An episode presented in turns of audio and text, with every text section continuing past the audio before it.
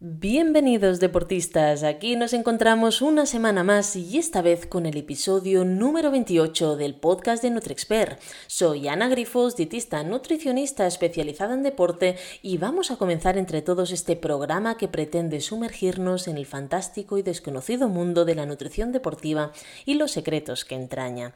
En este nuevo episodio vamos a adentrarnos en un tema que ha generado un gran interés en el mundo del deporte, el entrenamiento en ayunas. ¿Es realmente efectivo? ¿Cómo podemos hacerlo correctamente? ¿Sirve para que perdamos peso corporal? Vamos a explorar los últimos estudios científicos en nutrición deportiva para descubrirlo y también voy a contaros parte de mi experiencia profesional tras 13 años acompañando atletas de todo tipo en sus competiciones. ¿Estáis preparados? Sí, pues empecemos. Una de las preguntas más frecuentes que nos hacen los deportistas a los que asesoramos nutricionalmente, tanto en consulta como en charlas o conferencias, o en la universidad es sobre qué pensamos acerca de entrenar en ayunas. Para algunos de ellos es una necesidad entrenar a primera hora de la mañana debido a que su jornada laboral les hace imposible hacerlo en otro momento. Otros prefieren hacerlo cuando la finalizan, a última hora de la tarde, cuando ya han transcurrido 5 o 6 horas desde que realizaron la última comida. Y también los hay que lo hacen de este modo porque piensan que así es mejor para optimizar su rendimiento. Vamos a intentar explicar primero a nivel teórico lo que sucede metabólicamente al entrenar en ayunas. De hecho, cuando se realiza este ejercicio físico, las fuentes de energía son básicamente los hidratos de carbono y las grasas. Cuanto más largo es el ejercicio, más uso de grasas hacemos y cuanto más corto e intenso, más uso de carbohidratos. Esto sucede porque los carbohidratos son más fáciles para usarlos para nuestro cuerpo que no las grasas. Y ese motivo es porque un gramo de grasa aporta 9 calorías y un gramo de carbohidratos nos aporta 4. Así que para nuestro cuerpo es mucho más fácil transformar un gramo de carbohidratos en 4 calorías que un gramo de grasa en 9, que es mucho más costoso. Los hidratos de carbono, una vez ingeridos, son almacenados en forma de glucógeno en músculos y en el hígado. Pero este almacenaje es limitado. Una vez completadas estas reservas, el resto se acumulará como tejido graso. Por eso los hidratos de carbono tenemos que aportarlos en la forma justa y necesaria, ya que precisamente para un deportista, en función del deporte que hagamos, tener un exceso de tejido graso puede perjudicar negativamente al rendimiento, pero eso no significa que tengamos que eliminarlos o reducirlos, ya que son una fuente fundamental para nuestro deporte también.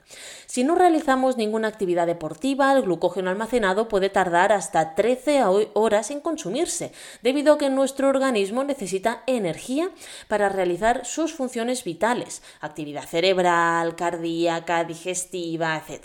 Pero cuando hacemos deporte de forma intensa, estas reservas se pueden ver afectadas y disminuidas incluso al cabo de 60-90 minutos en función de la intensidad del entreno. A mayor intensidad, a mayor frecuencia cardíaca, más rápido van a agotarse estas reservas de glucógeno que tenemos. Si estos depósitos de glucógeno no se reponen, que podemos reponerlo en el deporte, por ejemplo, lo más conocidos son las isotónicas o los geles, pues la energía que necesitamos la obtenemos de las grasas almacenadas. El principal problema que se presenta al utilizar esta vía para conseguir energía es que el proceso para obtener esta energía en base a grasas es más lento y costoso a nivel metabólico, disminuyendo la capacidad de nuestro músculo para obtener energía rápidamente, por lo que podría inhabilitar para, al deportista para trabajar a altas intensidades, por ejemplo, por encima del 70-75% del V2 max. ¿Qué ocurre? Que cuando este cuerpo no está acostumbrado a usar grasas como fuente energética, pues lo que ocurre en los deportistas es que sienten una fatiga de golpe, lo que podemos denominar denominar en el argot deportivo, pues como la pájara o el muro, ¿vale? Entonces es importante para eso que si queremos usar las grasas como fuente energética o sabemos que en algún momento tendremos que usarlas como en carreras muy largas o de ultradistancia, pues es importante entrenarlo antes, ya que si no tendremos esta bajada de rendimiento si en algún momento nuestras reservas de glucógeno van para abajo y se van reduciendo. Para contrastar en la práctica estos hechos que se han, se han realizado diversos estudios. El que cuenta con más evidencia científica por el momento por la metodología empleada para su realización se publicó en el Journal of Applied Physiology en 2011. Sí, de acuerdo. Es el más antiguo de todos los que os voy a hablar, pero es que es muy interesante, ya que corroboró totalmente lo expuesto, lo que os he dicho ahora mismo, pero que ha introducido un aspecto nuevo introdujo un aspecto nuevo que a nivel práctico tiene bastante importancia. En este estudio se comparó dos grupos de deportistas que, entrenaban regularmente ejercicios de resistencia a un ritmo medio-bajo.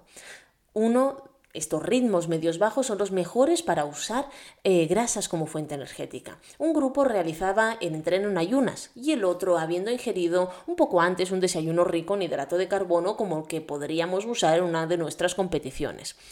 Al finalizar el estudio, que duró nada más y nada menos que seis semanas, se observó que el grupo entrenado en ayunas había mejorado el metabolismo de las grasas, al haber aumentado mucho las enzimas que favorecen este proceso cosa muy interesante. En consecuencia, habían utilizado, utilizado un 20% más su uso de grasa como fuente energética en comparación con el otro grupo. Esto significa que con un entrenamiento de ayunas de solamente 6 semanas podemos obtener grandes mejoras en el uso de las grasas como fuente energética. Esta circunstancia ha llevado a los investigadores a pensar que entrenar en ayunas podría ser una buena estrategia para mantener o reducir peso corporal a expensas de tejido graso de los deportistas que entrenan para pruebas de ultra resistencia, ya sea de etapas o no. Sin embargo, los estudios que después se han ido realizando para corroborar, esta teoría no han sido muy concluyentes. Unos sí que lo veían, otros no, por lo que realmente a nosotros de momento nos imposibilita el poder dar una opinión tajante al respecto. Pero sí me hacéis darosla, os diré que no hay evidencia suficiente para decir que el entrenamiento en ayunas, en ayunas nos ayuda a reducir grasa corporal. Sin embargo, siendo fieles a nuestra filosofía de creer que toda intervención nutricional debe ser personalizada, Creemos que en determinados deportistas puede ser utilizada, pero siempre, por favor, bajo el cuidado de un profesional cualificado, ya que si no, he llegado a ver muchas barbaridades y luego personas que dicen, no, es que yo he hecho esto y me he encontrado muy mal, por supuesto, porque lo has hecho y seguramente lo has hecho mal, porque no sabías cómo hacerlo para optimizar tu uso de grasas. Otro aspecto importante a tener en cuenta es cómo afecta el rendimiento el hecho de entrenar en ayunas. Los estudios realizados sobre este tema coinciden en que si el ejercicio que se realiza se lleva a cabo a intensidades medio bajas, el entrenar en ayunas no perjudica el rendimiento, pero si por el contrario se realiza un entrenamiento a intensidades eh, medio altas, el rendimiento se verá afectado negativamente. El motivo de esto es que cuanto mayor es la intensidad a la que se realiza el ejercicio, más utilización de hidrato de carbono se requiere y menos grasa se usa para obtener energía. Así que en intensidades medio altas lo que necesitamos es no agotar estas reservas de glucógeno, de hidrato de carbono que tenemos en nuestro cuerpo e ir reponiéndolas, si no, no tenemos ningún beneficio ni sobre el metabolismo del uso de las grasas ni sobre el rendimiento. Cuando se inicia el ejercicio en ayunas, nuestras reservas de glucógeno están algo disminuidas y no deberíamos prolongar el entrenamiento más de 30-40 minutos a intensidades medio altas, eh, que se, se, hablaría intensidades medio altas serían más del 70-75% del VO2 max, ¿vale? Como máximo 90 minutos o 90 minutos, perdón, a intensidades medio bajas, con el fin de no padecer un estado de hipoglucemia que afectaría muy negativamente a nuestro rendimiento y a nuestra salud.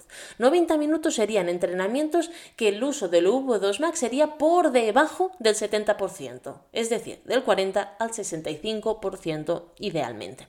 Esta consideración es todavía más importante tenerla en cuenta en aquellos deportistas que se están iniciando o que están poco entrenados, ya que su, sistema metabólico no está adaptado aún para usar las grasas de una forma muy temprana en su entrenamiento. Entrenar en ayunas para ellos podría suponer un riesgo, ya que no disponen de este metabolismo para conseguir la energía necesaria, pudiendo entrar en una situación de hipoglucemia, de malestar, con mucha más facilidad que un deportista ya entrenado.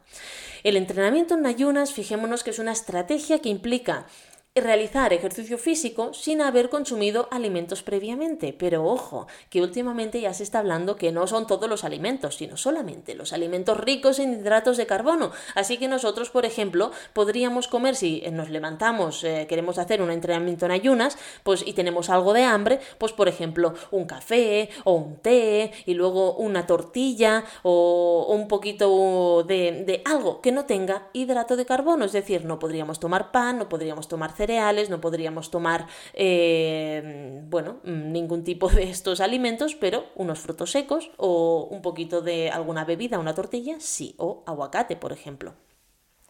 Esta práctica ah, ha ganado mucha popularidad en los últimos años, ya que se cree que puede ayudarnos ¿no? a aumentar esta, este, este uso de grasas durante el deporte, que realmente es mucho más eficiente para deportes de larga distancia y también para mejorar la sensibilidad a la insulina. Sin embargo, antes de lanzarnos a entrenar con el estómago vacío, es fundamental entender algunos matices y recomendaciones basadas en la investigación científica actual, no una investigación científica de hace 40 años. ¿Qué dicen otros estudios científicos? Bueno, pues vamos a aumentar la, novedad, no la novedad, mm, la, bueno, sí, la, antes hemos hablado de un estudio de 2011, vamos a hablar sobre un estudio de 2014 muy bien hecho. Un estudio, este estudio fue publicado en 2014 en la revista Journal of the International Society of Sports Nutrition. Es de Schoenfeld. Examinó, este em, investigador examinó los efectos del entrenamiento en ayunas en comparación con el entrenamiento después de comer. Los resultados sugieren que si bien el entrenamiento en ayunas puede aumentar también la quema de grasa durante la sesión, no necesariamente conduce a una mayor pérdida de grasa corporal en general en comparación con el entrenamiento después de una comida. Es interesante porque lo hemos hablado antes. Este es el motivo principal por el que por el momento la única estrategia válida para entrenar en ayunas es para favorecer lo antes posible el uso de grasa como fuente energética y ser más eficientes en estos deportes de larga duración, no para perder peso. ¿Vale? Entonces, ¿cómo hacemos correctamente este entrenamiento en ayunas del que tanto se habla? Bueno, hay que tener en cuenta muchas cosas. De hecho, si estamos interesados en probar este tipo de entrenamiento, es esencial hacerlo de manera segura y efectiva. Algunas pautas basadas en la investigación para que tengamos en cuenta son una correcta hidratación, aunque, tengamos, aunque estemos en ayunas no significa que no tengamos que beber. Tenemos que asegurar de estar bien hidratados antes de comenzar cualquier sesión de entrenamiento en ayunas. Beber agua es fundamental para el rendimiento y para la salud en general y no la tenemos en cuenta de la forma en que deberíamos tenerla en cuenta. Es un pilar fundamental.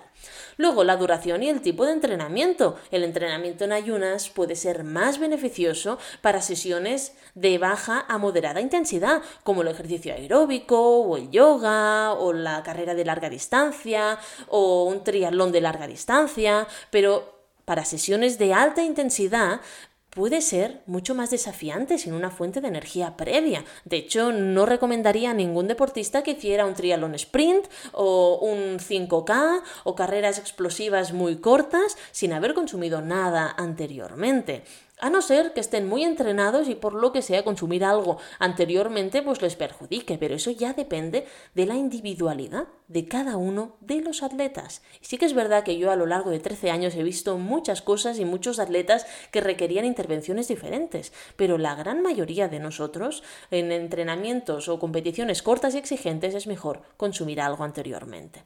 Luego algunos estudios sugieren que consumir cafeína antes del entrenamiento en ayunas puede ayudarnos a aumentar el rendimiento. De hecho, la cafeína es uno de los suplementos más estudiados. Pero, por favor, consultemos con un profesional, porque al igual tú no lo necesitas. Si eres una persona muy nerviosa, si es una, persona a la que le cueste conciliar el sueño, o simplemente a la que no le siente bien la cafeína o no le haga ningún efecto, al igual no es necesario tomar cafeína.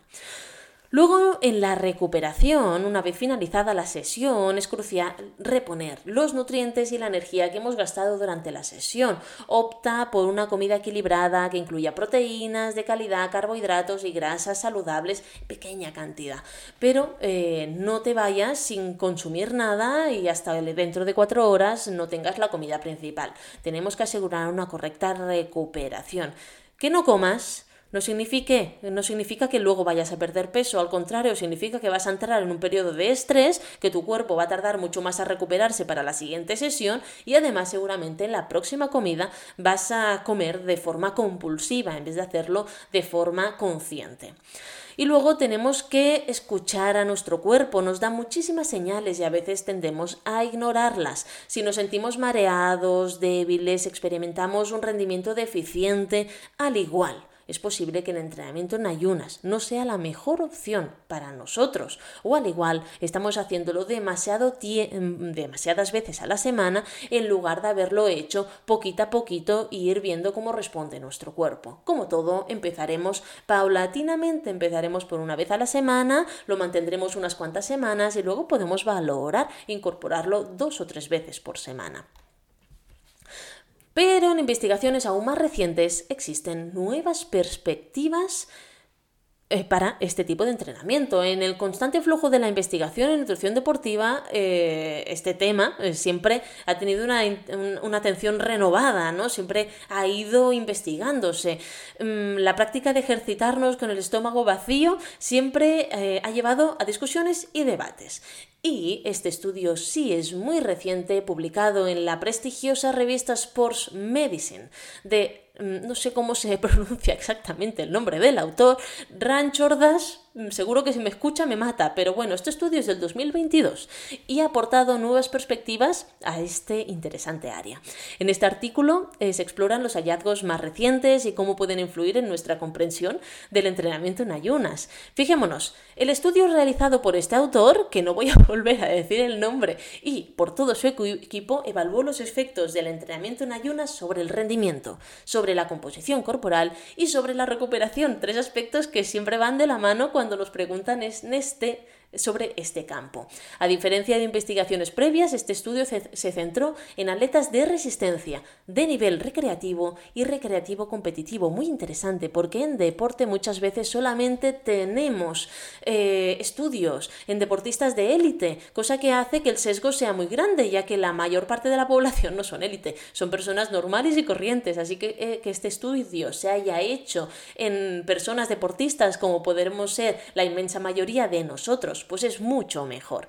Pero también incluyó tanto hombres como mujeres. Y fijémonos que en el mundo del deporte, como hay más hombres que mujeres, muchas veces la mayor parte de los estudios se hacen solamente en hombres. Así que que este estudio haya incluido estos dos aspectos son muy, es muy interesante. El objetivo de este estudio era proporcionar una visión mucho más completa de cómo el entrenamiento en ayunas podría afectar a una población mucho más amplia que lo que se suele estudiar habitualmente.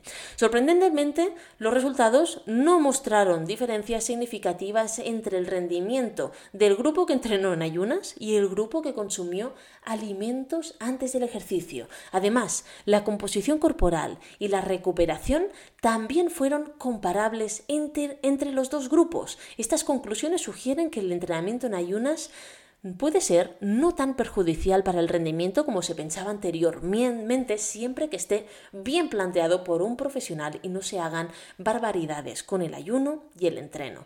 Consideraciones importantes. Aunque este estudio arroja nueva luz sobre este tipo de entrenamiento, es importante tener en cuenta algunas cositas antes de adoptar esta práctica. Primero, la individualidad. Cada persona es única. Lo que funciona para uno puede no ser adecuado para otro. Si decides experimentar con el entrenamiento en ayunas, presta atención a cómo responde tu cuerpo y ajusta este entrenamiento en consecuencia. No se vale hacer entrenamientos en ayunas de golpe y porrazo de tres horas de duración y tampoco tiene ningún efecto, así que asesórate también.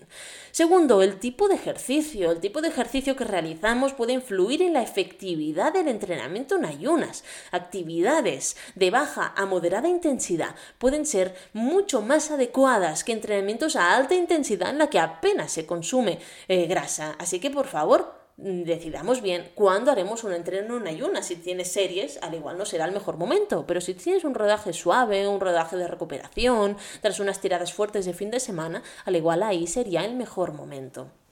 Tercero, duración del ayuno.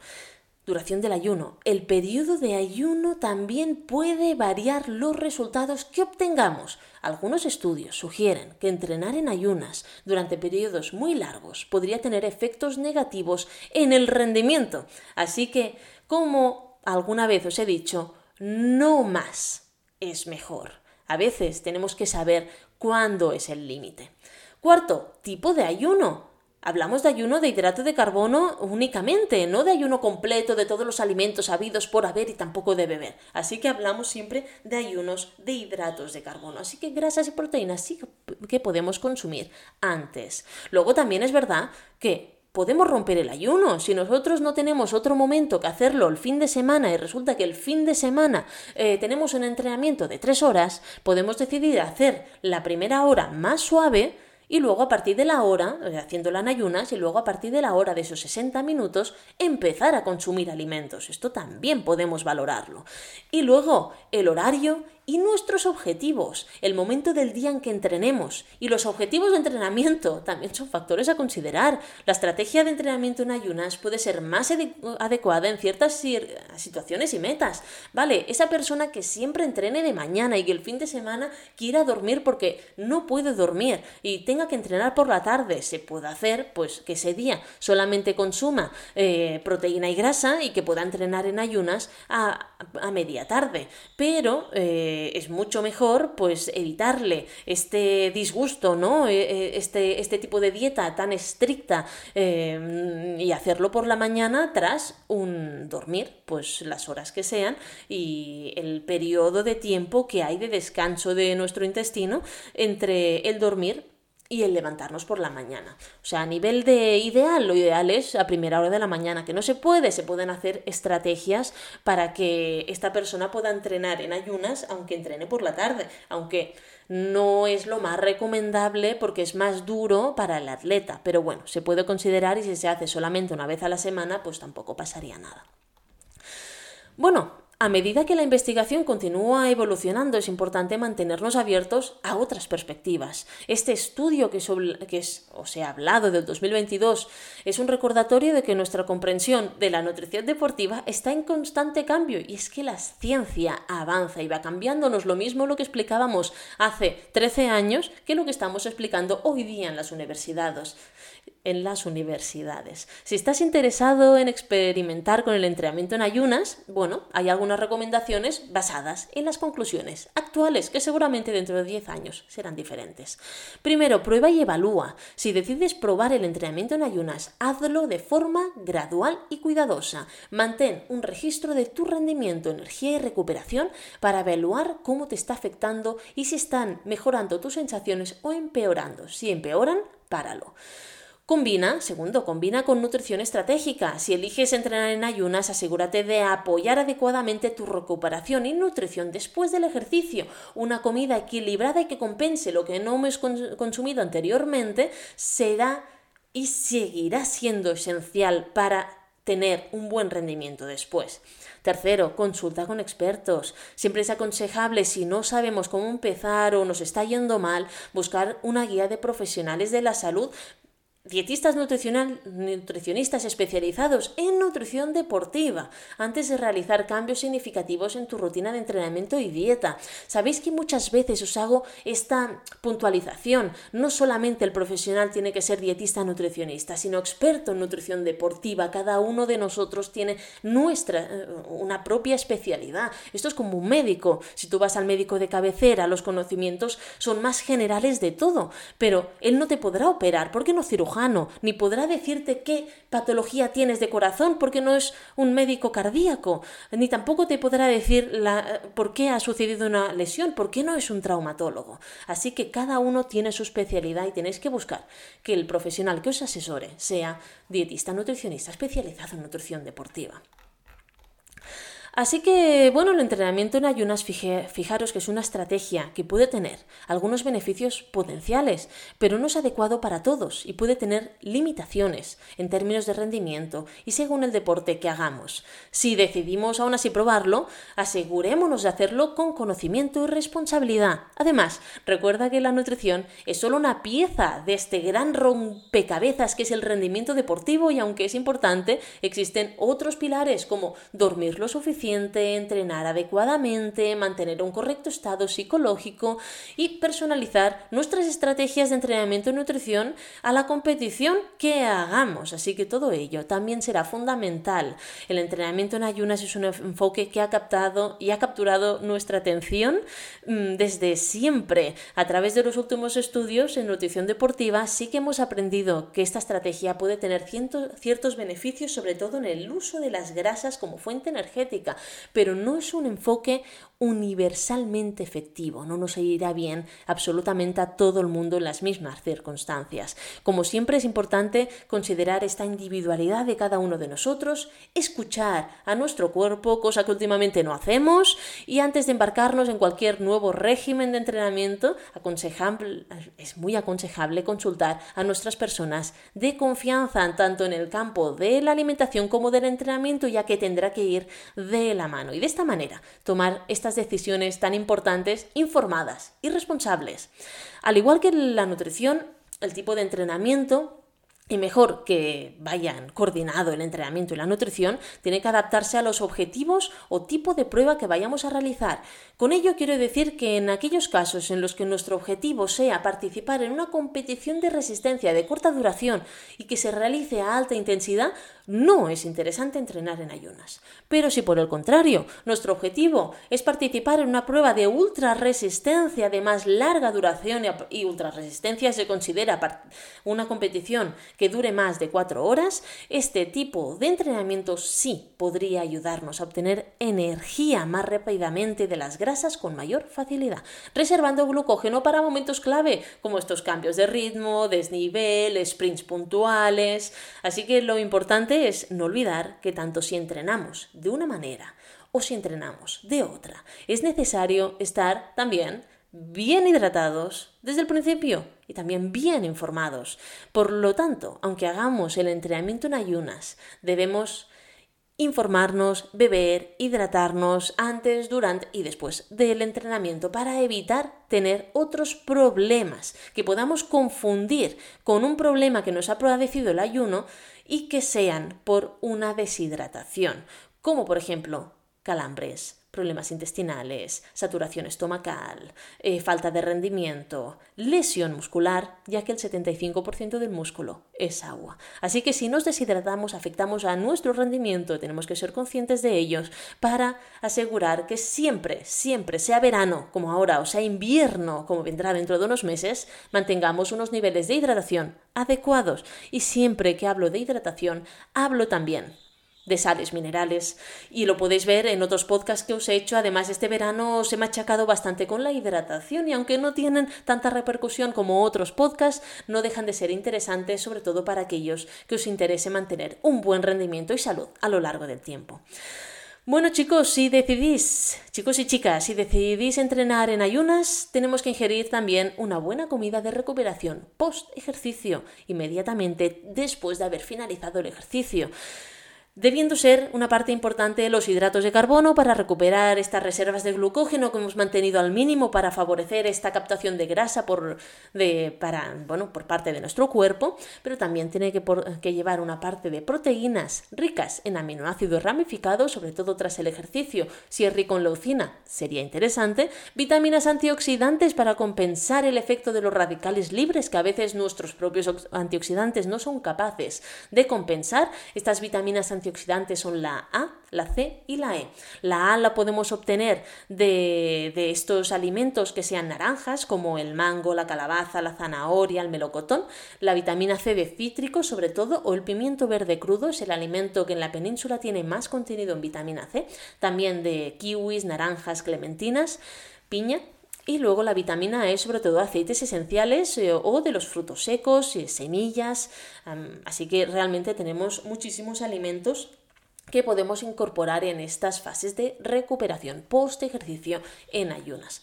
Y también minerales que son interesantes como sobre todo el sodio, que es el mineral que más perdemos por sudor.